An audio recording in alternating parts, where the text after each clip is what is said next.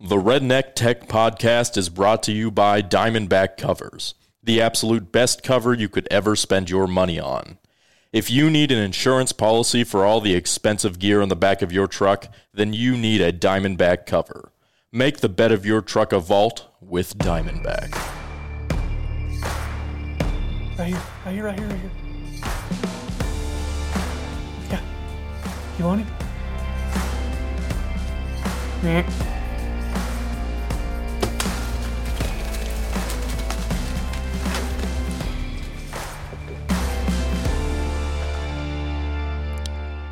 Welcome back to Redneck Tech Podcast, episode 99. And on this one, we're going to start out with class updates, and then we're going to get into Western hunting and filming.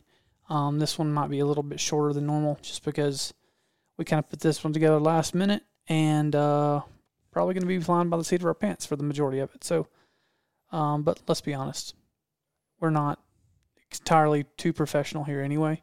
So, uh, I usually fly by the seat of my pants. so uh, we're gonna. That's how we're gonna operate this one. If you don't like it, then sorry. Um, first things first, I guess is, uh, the class. The class is less than a month away, and uh, we've had probably twenty or something people sign up, but then four or five or six people have to back out because of everything from work to family to buying a new house to you name it. You know, there's there, and I and I kind of had the feeling that there'd be some people. Normally, that's how it works. Is there have a huge influx of people that want to come, and then there'll be you know several that have something come up, and that's the hard thing about trying to schedule something that far out. You just you just don't Yeah. know, and we don't know, and we've we've had a hard time just keeping that weekend really blocked out for ourselves. And we've honestly had to tell clients like, look, we can't do things that weekend just because we have our class that we're going to do. So, um, but it's going to be fun. I've been doing a lot of work on trying to plan out exactly how we're going to do it and make it different from some of the other classes that we've done because we've got a couple people coming back that have been to other classes, and uh, the majority of the people that are coming to the class listen to the podcast. So uh, it's going to be a lot of fun. Um, I like it. I enjoy it. You've never done one. With, this will be your No. first one. I enjoy them just because I get to meet a bunch of people and the networking that comes along with it Mm-hmm. and uh, you're getting to hang out with people that are like minded that are interested in the th- same things you're interested in, and they get to ask questions and hang out. And it's kind of a it might be an echo chamber for us just because it's what we talk about and live day in and day out. And this is an outlet for these guys and girls that are coming to try and gain knowledge and gain experience to try and do it more or better themselves at what they're already doing. But uh, I always end up learning a ton and meeting a bunch of new people that um, a lot of them have helped me in the past with you name it, whether it's finding a place to film a show or showing up or answering a question or you name it. You know, I've have met a lot of re- really good people through the class, and it, that's as valuable to me as it is just meeting good people. You know, Mhm. because those are few and far between nowadays. But um, first things first is we were gonna we have the location the location of the the school is going to be held at one of the meeting rooms at the Smith House, which is a local restaurant and hotel here in town. Um, we're going to be doing dinner Friday night. I think it's seven o'clock with everybody. Um, we're gonna we're gonna cover the dinner, so it'll be really good Southern cooking. So if you're coming, uh, don't try not to eat lunch that day because you you're not going to want to eat lunch that day. Um, Ryer's, you've had you've had Smith House before. Yeah. yeah, it was good. It's real good. So um, we're gonna be doing that. And Friday, really, if you whatever time you want to show up Friday, um, we're gonna be here all day, or I'll be here all day. I don't know what time Ryder will be here. I'll be there all day.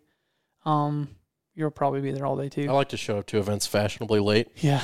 Um, we'll probably have some of our gear over there. Um, probably not all of it, just because I don't want to move my whole office over there if I can help it.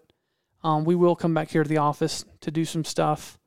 Um, but show up anytime you want on Friday. We'll be around all day. And Friday is really going to be a day where we everybody meets everybody, kind of a meet and greet, Q and depending on what time everybody gets there, we'll try and do some hands on with cameras and taking some photos and you know whatever kind of lends itself to that day. But more than anything, it's a day for everybody to get to know everyone, um, kind of figure out you know, this area and what we're going to be doing, where we're going to be doing it, and uh, it'll be a really low stress.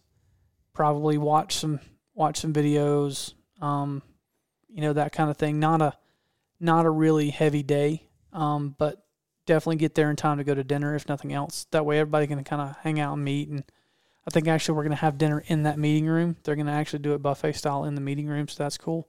We'll have our own little space. Um, I don't know how to tell you how to get to the meeting room. Just when you get there, go to the front desk and tell them you're there for the film class, and they'll they will send you to the meeting room. I guess um, I don't really know how to get there. I but we will. We should be there all day that day. Um, or we'll probably wait until the first person gets there and calls us, and then we'll run over there. Let's be honest. Um, all right, Saturday is the long day. Uh, Saturday is the day that we're really going to get down to exactly what the class is and what we're going to be doing. The first that morning, we'll be meeting at a location. I haven't decided exactly where. Probably at the farm I grew up on, which is probably about 15 minutes from the Smith house.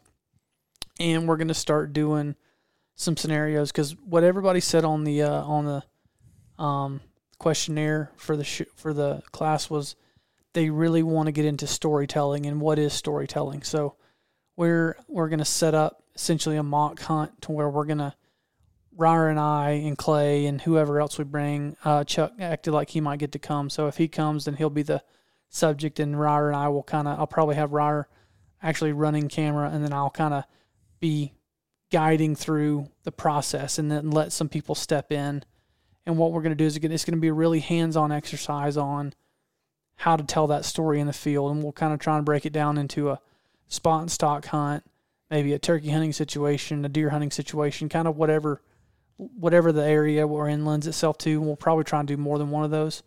And then we're actually going to try and video it, and that way we can bring it back here to the office and literally break down the shots inside of an edit, um, and kind of make it make sense as to how and why we film certain situations the way that we do, because it's really hard for someone to, and I can and I can see this because when I used to watch outdoor television before I seen it before I saw it done, I didn't understand to be able to break down shots. Like, you know, you watch a, mm-hmm. hunt or something, you break down, like, well, that's a B roll shot, that's a recreate, that's a transition. And then how you got it, why you got it, and the point behind it, and to kind of walk people through what that shot looks like and how we would shoot it. Mm-hmm. And, uh, and again, the way we shoot it doesn't mean that that's the only way to shoot it. That's the way that we've done it, and you we must shoot it that yeah, way. Yeah, that's the only. Or you get excommunicated from the redneck tech community. yeah, and that's a cut off. Mm, yeah. Um, Just kidding. That was a joke. So, I think that's what we're gonna do, kind of that first morning before it gets really hot, and then when it starts warming up, because it's gonna be hot. I mean, it's Georgia, and hopefully it doesn't rain. Hopefully, knock on wood, we have some good weather. Um, then we're gonna get into pictures because that's the other thing that most guys wanted to really learn how to do is take really good recovery pictures. So, what we're going to do is we're going to try and mock up some of those scenarios of how to do a good turkey recovery picture, how to do a good deer recovery picture, and some of the elements that go along with that, and then bring those pictures into Lightroom. And then we'll probably come back to the office in the heat of the day that day after lunch. We'll go out and eat lunch somewhere, um, and then we'll come back to the office and we'll color those pictures and we'll do some of that editing work. And then um, we're going to be hands on through that whole day of like having the camera in your hand and walking through exactly how to, to do that shot and we'll be over your shoulder saying you know you know look at this you know do this this way or okay why are you doing it this way? And kind of trying to be as hands on as we possibly can. That way it makes sense to guys like okay this is why we change angles. This is why we change focal lengths. This is why how you shoot this is how you shoot this. This is why you shoot this. And um and then we'll work on the communication as to what is what does that mean? How does that work between the hunter and the producer? And if you're self filming, you know, um, what does that look like? And uh, how does that differ from what we do, which is not self filming? It's very, very different. Um, so it, that day is going to be very exercise heavy, very hands on heavy. Um, and, and in terms, do we want people to bring their rigs? That's what I was going to say. In terms of what you want to bring, bring whatever you want to learn on. Uh, if you want to learn how to edit and you have a computer, bring your computer. If you want have a camera that you want to learn how to run, bring that. If you have a slider, you have a tripod, you, whatever. I don't care what you bring. Bring as much or as little as you want. just remember the more you have, the more that we can lay hands on with you, the better it is. Um, a lot of times with camera specific advice, I I can say like these are the settings you want, but every camera is a little different as to where you manipulate those settings. And so it really helps to have the camera in front of me and I can actually look and go into the menu and find the settings and show you, okay, this is where this setting is or this is where this setting is. And so if you really want specific um, instruction on how to change certain settings, you really want to have your camera with you. Yeah, and then for us to be able to show you with your camera how to get a certain look. Say, hey, I really like how this show does this, or how this looks, or how to shoot. That's another thing we're going to do is how to shoot interviews, like how to stage interviews, um, how to set up your subject, how to frame, how to get the most out of your camera. Because I don't care what kind of camera you have, a thousand dollar camera or ten thousand dollar camera. Uh, there are ways to make that camera work better for you, um, and we're to kind of go over that, and we're to show you the importance of shooting things in manual versus shooting things in auto. So uh, that's the that's the goal for Saturday. You know, till lunch, early afternoon. Uh, then we're going to come back here to the office, kind of break up into three groups in three offices, and go over uh, that edit. You know how that edit looks, um, why we edit things a certain way, and then that'll probably be all we can have time for on Saturday. And then Sunday is going to be editing post production. Uh, Ryer, uh, Ryer, me, and Clay will all have um, a, a certain show or an edit or something that we've worked on or that we need to be working on. we might do it something we need to be working on so we can kind of uh, honestly have a, a leg up on what we're doing. But we'll have it structured to where we're going to have a block of footage that we shot to where we can show you not only shot breakdown but how we edit how we hide edits, how uh, we transition, uh, show pace, editing to music, you know, all those things. Sunday will be a very, very um, computer heavy inside day, and we will probably be here until the very, you know, earliest be done probably two or three o'clock, and then we'll probably hang out if who whoever wants to hang out till whenever you want to leave that day. So leave time is whatever time you want to leave on Sunday, but we'll probably be working on stuff most of that day, and it will be completely and completely centered around post production. Uh, so Saturday is going to be kind of a mixture of post production, pre production, in the field shooting, hands on, and then Sunday is going to be all probably here in the office or at the meeting room, depending on how we decide we want to do it. The office is kind of tight um, to, for have that many people, but we might can do it. And it's it's just going to be easier to do it here, just because all of our computers are here, all the drives are here. Yeah. So just be prepared. It might be a little bit tight, but we will. We're going to make it to where. If we need to, we'll set up some tree stands on the walls and yeah, stuff like that. Yeah. You guys can um, sit in those and watch. I do need to get some chairs though. I will need to get some chairs for people to sit in for each room. You know, five or six chairs that we can put in there, so people aren't having to stand. Kind of trying to take some mental notes of things that I need to get to. But um, Sunday will be a, a very enlightening day because it took it took someone showing me that knew what they were doing on the editing part, how to do certain things, and the importance of shortcuts, um, how to hide edits, things like that. There, will be a high point of things that we do, like, uh, and I need to and I kind of need to write those things down of like how to hide edits, um, how to edit to music, how to end a song, how to transition, um, those basic things that knowing how to do those things are going to improve your your edit so much um, just by knowing these certain things and then seeing those things implemented exactly how that we do them um, yeah that's kind of what i had planned is that what you you know is that kind of what you had in your head is there anything i'm missing no i think that covers most of it Okay, I'm looking. I'm looking through my notes here. Walk through post production breakdowns, editing workflow. That's something we're going to go to. How to set up a timeline because we'll probably start from the very beginning, like bringing in the footage. Um, we're going to kind of go through the 101 all the way to fairly advanced in a very short amount of time. So it will be a lot of information to take in, and we try not to.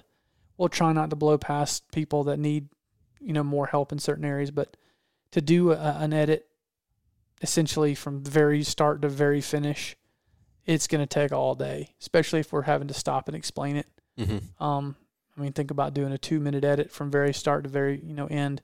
It's probably going to take us three or four hours to do that without somebody watching. So Yeah. it's going to take twice that amount of time if somebody's watching. So, and if we have to break down every keystroke and everything like that. So just remember, get here from some Friday. I would say lunch or late morning lunchtime, um, or early afternoon if you can't get here earlier. Do dinner, meet and greets. Saturdays all day outside. Be inside some when it gets really hot, and then Sunday will be inside. Plan accordingly. Bring whatever you want. Um, I've got a couple people coming back. It's going to be really good networking. I've already said that. Um, so that's pretty much the class. That's what I had for the class. Um, what did I miss? I think that's all of it. I think that is all of it. If y'all have any more specific questions about the class, um, just shoot us a message. Yeah. We can answer those questions. Yeah. So, um, and for those of you listening on the the podcast version, or we might need to leave a thing in the notes. So, like, if you're not coming to class, just skip forward to like minute sixteen thirty in the podcast, and we'll start talking about the uh, Western hunting stuff now. That way, if you don't want to hear about the class, then you don't have to hear about the class. You can just skip ahead. It's very thoughtful of you. That's very thoughtful. I mean, well, I mean, I've listened. Efficiency. I've listened to podcasts before Yeah. that they they're talking about a whole subject that I don't care about, and I'm waiting to the end to hear what I really want to hear about. And I wish they would have just said, "Hey, just skip 30 minutes forward, and you wouldn't have to hear all that crap you didn't want Mhm. to hear." So we'll start talking about Western hunting now, and it is 1651, two, three. Um, so Western hunting is what we're getting ready for. Mule deer, pronghorn, elk, you know, all the you know the Western big game stuff that we love to do so much. Um, that's what we're getting geared up for. We have a we have we're doing the TAC event, or I'm doing the TAC event in Utah. Then we have a mule deer hunt in Utah, and then Ryer will be in Wyoming beginning of September. I'll be in Montana beginning of September, and then it's off to the races for everybody. Oh, you'll be in South Carolina too, but you'll be doing a deer hunt there. Mm-hmm. So we're we're we're getting geared up for spot and stalk hunting and western hunting, and we kind of wanted to sit down and kind of break down what that looks like and uh, and what that looks like from a filming perspective and maybe a gear perspective. Um, I've learned a lot over the years because here in Georgia in the southeast, really, there's not a whole lot of spot and stalk hunting that happens other than maybe like hogs, which is you know fairly rare. But you, I mean, in California, pretty much all y'all did was spot and stalk for hogs, right? Yeah. What are some things that, some do's and don'ts that you learned when you know when doing spot and stalk hunts? What are some things that, like, if all right, these are the the basics of what it looks like to film this hunt. Um, I think one of one of the main things is just being close to who you're filming. Yeah, for sure. Um, because especially with spot and stalk and how how variable and unexpected a spot and stalk situation is, you don't know where the animal is going to be when you come up on it, um, and you don't know what the approach to that animal is going to be like, and you also don't know um, kind of what obstacles are in the way, how the terrain might lie when you get up on the animal, and so um, you know it's happened a few times where I could just be a few feet different or a few feet back or to the side of the hunter, and Or you could be over one shoulder versus the other yeah, and suddenly now you can't see the animal. yeah. Um, or you know you could be hanging back to get a shot, and your hunter's you know 50 yards down the road or something, and you're getting a nice walking shot, and then they're on an animal, and now you're behind, and you have to somehow get up to them, and then continue to stalk from there. And in a spot and stalk situation, you may not have time to be able to do that. Yeah, for sure. Um, so I think definitely trying to be close to your hunter at all times. I've said it before and I'll say it again. I constantly run into the people I'm filming just because I'm close to them, and you know my depth perception isn't great because of my cross eyes, so um, that that hurts that a little bit. But Well, I Uh, always tell people that the rule of thumb with spot and stalk or anything where you're on the ground moving is two things. You need to be within arm's reach. Mm-hmm. That way, for if nothing else, if you see something they don't, you can grab them and stop them. Yeah, that's that's happened a lot. A lot, yeah. They're in front of you, and and there's an Well- animal, and you almost you can't say, "Hey, there's an animal." Yeah, I've done- the animal. You and I've like I mean, I've even a little bit. yeah, I've even see- done some hunts with some inexperienced people to where you're essentially, you know, the hunter and the guide, where literally you have a hold of their shirt and you're pushing them, and then you're telling them to stop, pushing them, telling them to stop. Hmm. Now it's rare, um, but it has happened before to where, or it could be in a situation where you're with an experienced hunter and they just don't see what you see, you know, and they're asking you questions, but you know you need to move, and it's one of those things where literally you can grab the back of their shirt and push them, push them, push them, and then stop them, push them, push them, push them, stop them. Um, but or it's sometimes really, just to let them know that yeah, you're there. yeah, You oh know, yeah, If you're in a situation, there's a lot of moving going on. yeah, Sometimes it's good just to like so that they know that you're okay. I'm over the right shoulder. I'm over the left shoulder. Well, I've heard I've heard so many horror stories of guys filming spot and stock where the hunter sees something and they get down on their knees or they start to crawl, and the animal runs off, and then they look and they turn around and their hunter and their producer standing there, holding the camera by their side, just walking behind them. And and you, and you want to say you want to slap them and be like the common sense says, he's not crawling to be cool. He's crawling so the animal doesn't see them. So what do you need to do? You mirror what they're doing Yeah. you get on the ground, you make yourself small, you do all the things to because I mean you have to be a hunter in that situation. Well, I try to a lot of times just stay almost. You try to think of like what is the animal seeing Yeah. of us two, and I try to stay, you know, right as much hidden behind the hunter as you can while still being able to have a shot. Yeah, And usually you get the nice Well, over the shoulder shots of- anyways. that's one of Dudley's biggest pet peeves is when you're doing a spawn stock. He wants you literally like almost like full body touching him because he's like if an animal sees us that close together, he said it looks like something with four legs. yeah. He said it looks like another animal. They might not know exactly what kind of animal, but a four legged animal is going to scare something less than a two legged animal. Mhm. He's like, if they see that separation to where they know it's two different things, Yeah. he said that's when that's when you're screwed. He's like, you can get away with a lot when they think that you're a four legged animal. So uh, that's one of his big. Literally, we, he wants you, and this is you know one of the first times I ever filmed him. He wanted me to do this. He's like, if I put if I pick a foot up, your foot goes in that foot. He's like, that's how close he wants you. You want you know you're putting your feet in his footsteps Mm-hmm. and uh, he takes off his shoes a lot and goes barefooted in his sock feet a lot and lots of crawling. I mean, it's a it's a ordeal, you know. But he that's why he kills so much stuff. But I mean, you've any gotta- spot and stalk is gonna if Yeah. you're doing it right. yeah, I mean, it should be. yeah, You should be right there with them. yeah, for sure. Um, and the oth- the second part is is they have on a live mic and you have on their you have on earbuds because that is going to save you so many times to where they can look straight ahead and communicate with you. They see something you can't see through them, and they can communicate back to you to say, "There he is. Don't move. He's right in front of me. He's moving left to right. He's about to step out. You know, get your camera up and get ready. Here he comes." All of those things. If you don't have a live mic and you don't and you're not monitoring that audio, you don't hear those things.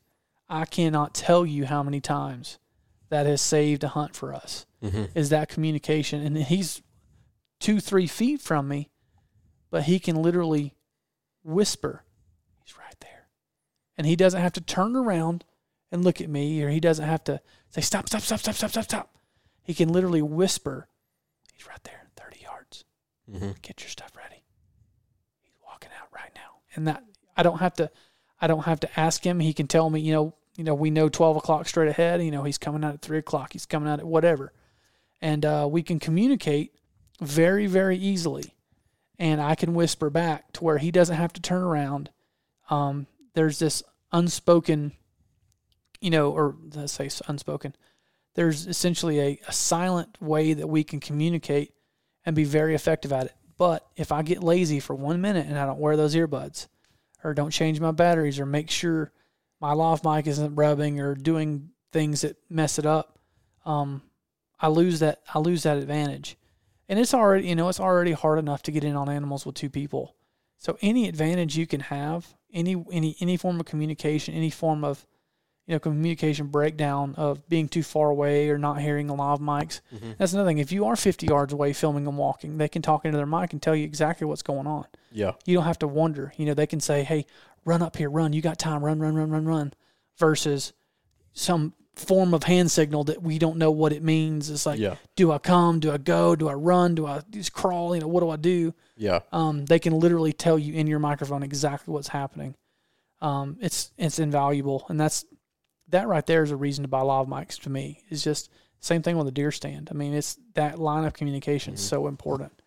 Um, it may it, it hurts your ambient, you know, listening in ambient audio, um, like hearing deer walking or whatever. But I think the communication outweighs you need needing to be able to hear an animal walking. You know, that's the hunter's job anyway. Your job is to be the producer, and uh, you should be still and quiet anyway. So that shouldn't be an excuse. Um, I think also, um, I think also knowing, knowing who you're hunting with, um, and kind of knowing some of their mannerisms helps too. yeah, Um, especially if you film the same person or film a lot of the same people, kind of getting to know how they, how they naturally are, and then being able to pick up on when they might see or hear something. Yeah. Um, I had this better in my head, but basically, like if somebody is pay, paying attention to your hunter in the way that if they're walking and you know maybe you're looking over there, you can hear them walking. And if they stop, then you stop. Or if you hear them start kind of walking slowly, or you see that they're listening to something or doing any of those things, you can kind of make sure that you're in the right place for to film or to be ready for whatever might happen next. yeah, and then I, think a lot of a lot of outdoor content now gets or historically gets chastised for recreating things, recreating some of those spawn stock shots, recreating drawing and anchoring and flipping off the safety or whatever the case may be. Um, we we're gonna try and get everything that we can live. So in that and stock, if we can get people's feet walking, if we can get tights to their face, tights to their hands, you know, all those really cool um, visual elements that really become emotional, we'll get those live. It's, it's, it's, and when I say live, I mean in the moment. Most of the time, you have to be completely focused on the animal, and you're not going to be able to get those things. So after a shot happens and you shot kill an animal and you do a recovery or whatever the case may be, the next thing you need to do is you need to go back and get all those things. Get those recreates, get those B roll shots. They're going to help you in editing. Uh, it's going to help you tell the story better. It's going to help the edit. It's going to help everything about um, what you're doing. Uh, and, and don't feel like it's. It irritates me when people say, "Well, that's faking it," or "That's that's not how it happened." It it is how it happened. It's just not in the order that it happened. Um, your job is to be entertaining and to tell a story, and that's the whole part of storytelling. You know, if you come to our class, we're going to show you exactly how we do things, uh, how we do things live, and then how we do recreations. And recreations are a huge part of it. Um, they're even bigger part of some other shows. Um, some shows have a lot more recreation than others, and some don't have any. And the only way that you're not going to have any is if you're running second angles and you're running the camera all the time. And if you do that, more power to you. Um, it's not the style that we film. It's not the way that I think makes the best content. So uh, that's not how we're going to do it. But just remember, if something happens during the course of a hunt, whether that's a spot and stalk, whether that's sitting in a blind, whether that's in a deer stand, that you don't get live, that adds to the story or that had a significant portion of the story attributed to it, whether that's glassing, whether that's ranging, whether that's drawing, whether that's communicating with you on the animal, whatever the case may be, you need to go back and you need to get those things. Um, and there's ways of doing it correctly. There's ways of doing it to where it's not doesn't feel so fake or so staged. Uh, and is it acting? Yeah, a little bit. Um, but that's why some shows are better than others because they're really, really good at making you a part of that experience. and uh, I don't. I just don't think you should have a problem with doing recreates. It just bugs me when people have a problem with recreates. I mean, they're vital to telling a good story. Anything you've ever watched on television, it's entertainment. All that's acting and recreations. Just because this is hunting, what, what's you know why is that an exception to the rule? Um, we're we're we're creating something to be entertaining and informational. So therefore, it has to have B-roll. It has to have recreations. It has to have restages or spot, whatever you want to call it. Um, so just always make sure you keep a mental note of things that happen, and then go back and get those things after the fact. Oh, let me look at my notes. Um, communication. We already talked about communication, about how important that is. Um, the spot and stalk, and I'll kind of go over the story of how it happened uh, in Utah this last year on an elk hunt with me and Andy Stump. Um, we got on, we missed a bull on the fourth day and killed a bull on the fifth day. And uh, both times I was within arm's reach of Andy. Um, and I was ready. He knew I was ready over his shoulder. I made sure I told him when I had the animal in frame and in focus and I was recording, I made sure to tell Andy, I'm ready anytime you're ready. And the only time I'd say anything different is if I wasn't ready. If the animal walked off, he got behind a bush, he, you know, whatever the case may be, I'm always communicating, you know, and I'm, but I'm not being confusing. I'm not over communicating. I let him know I'm ready. And then the only time I say anything else is when I'm not ready anymore. Um, first, first time I didn't have Andy in my frame. The second time I did. That's what you want to shoot for. You want to have your hunter in the frame with the animal if possible. Um, but that's what happened. That when we killed, is the the elk was coming directly in front of uh, directly to us. He got to like five steps, and Andy's in front of me, so he's three steps from Andy. And um, animal, you know, animal moved. I'm, I'm like, I told him I'm ready. He makes the shot, and uh, as, as immediately as soon as that elk runs off, and I lose him, the first thing I do is I go to Andy for a reaction. Uh, that's that's the the basics of how you do it is you communicate where you are and what you're doing. That way the hunter knows exactly your status in terms of getting the animal on camera. And then as soon as that animal's out of frame we come to our hunter and we get the reaction. Um, it's not really any harder than that. It's pretty easy. Pretty simple. you would think so. So uh i'm trying to think. You know elk hunts are different just because you're in the mountains and uh, gear becomes a factor and weight becomes a factor. Um, you know, I've done elk hunts both ways. I've done them with DSLRs. I've done them with, I've done them with um, full cinema cameras. I don't know, man. I think it. I think it comes down to what what's your goal. Are you there for to get a kill? Or are you there to get something really, really cinematic and epic? And uh, I think you can do both with the DSLR, but um, there's just drawbacks to them. I know we're still in the middle of that conundrum right now, especially now that R5 came out. Um, of what we're gonna do next. I really want to get my hands on that, but I also don't want to spend thirty nine hundred dollars on a body right now.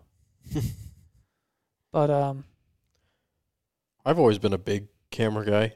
yeah, Um, I mean, like large. I'm also I'm a big camera guy, but also I like large cameras. Um, and I've never I've never filmed. Well, for a couple days, I filmed. Uh, I filmed you on your uh, what was it? The A7, A7. oh, you're talking Uh, about Wyoming. Yeah, Yeah, Um, I filmed for a couple days on that rig with the monopod, um, and it was nice. But I I think I still preferred I still preferred lugging the FS7 around. Um, I think last year on our hunt I ran the FS7 on sticks for what two days, two or three days. Yeah, two or three days, and then when we decided that we were going to go and really start bushwhacking, I went handheld. Um, I definitely like handheld over the sticks mm-hmm. for an elk hunt. I think that I might I might rather default to that in the future. Um, just depending on what the situation is. If we're going to do a lot of glassing and things of that nature, I'll definitely bring the sticks. But if it's going to be like how the hunting was for us a lot of the times, then I think handheld would probably be the way to go. And I think that, especially with a big camera, that decision is a little bit easier because you can handhold a big FS7 um, a lot easier than you can a DSLR. And I prefer having just kind of the weight of a big camera and all of the all of the controls right at my fingertips uh, and all of the audio options. And i think for me that makes lugging you know 10 extra pounds of camera around uh, worth it. Because uh, I I don't the one of the things I don't like about filming with DSLRs is the fact that you can't always change all of your settings right on the fly. Yeah. Um, and I like well, you can, I- just not near as quick. yeah, and I like having all of them. I mean, on the FS7, I a lot of them are right on the handle, Mm-hmm. and the other ones are you know just a little bit back from the lens, so they're all right here, and I don't have to move or change really anything to mess with those settings on the fly, Yeah. which I think is definitely important in a spot and stalk situation, and when an animal is in front of you, and when you need to make sure that everything is right um, in the moment, and especially in a situation with spotting and stalking where lighting and your orientation and everything is changing really, really quickly. Yeah. So that's my two cents on the DSLR versus big camera debate. I will almost, I would personally choose a bigger camera for a better quality image and for the controls uh, and the ease of controls on a bigger camera over a DSLR any day. Yeah. Yeah, and that's a. Or a mirrorless, I guess. I think that's You have to say mirrorless these I days. I think that's one of the. We're one of the few left that still runs the big cameras. I mean, there's, like you said, there's value in it. Um, you know, and I think another reason we do it is generally we can generally we can charge more for it. Um, but also the cameras cost significantly more. Trust me, I just had to buy another one. Um, so there are definitely drawbacks to taking a big camera. It's really hard to hide a big camera. hmm It's hard to carry a big camera if you're not used to it, especially in the mountains. There's there's definitely some tougher things about it. Um, I get asked all the time, you know, if I sell any or use, you know, or you know, if you ever have any used cameras, let me know and I want to buy them. No, we don't. Generally have used cameras, and you don't want to buy them if you if we did. um, but it's uh most most guys out there, most guys listening, there's going to be shooting on a you know point shoot handy cam type camera. Um, there are ways to make it better. There's ways to make it look better. Just learn to shoot those things in as many manual settings as you can. Um, and communicate, get talking, produce talking. Uh, I know we harp on that one a lot, but it's very important. It's very important to a good job of doing a good job in the field and telling a good story is getting that talking and that dialogue and explaining and just use the rule of thumb that your audience is dumb and they don't know where you're at or what you're doing who what when where why whether um, and if you do a good job of that and you halfway know what you're doing in the field hunting then you'll be fine just uh, try not to be the reason that you lose an animal. You will be the reason that someone loses an animal one of these days i promise. But just try not to make that a habit.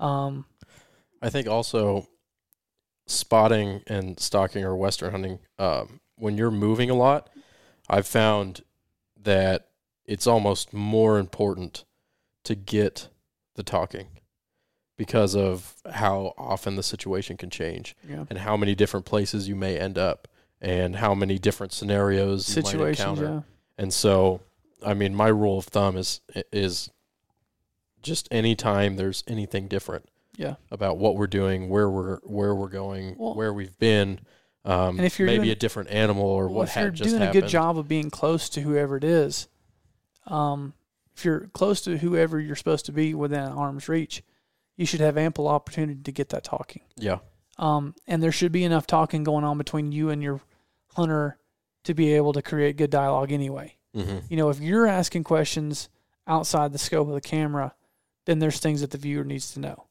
you know, if you guys have a, a constant dialogue about what's happening, then they need to know.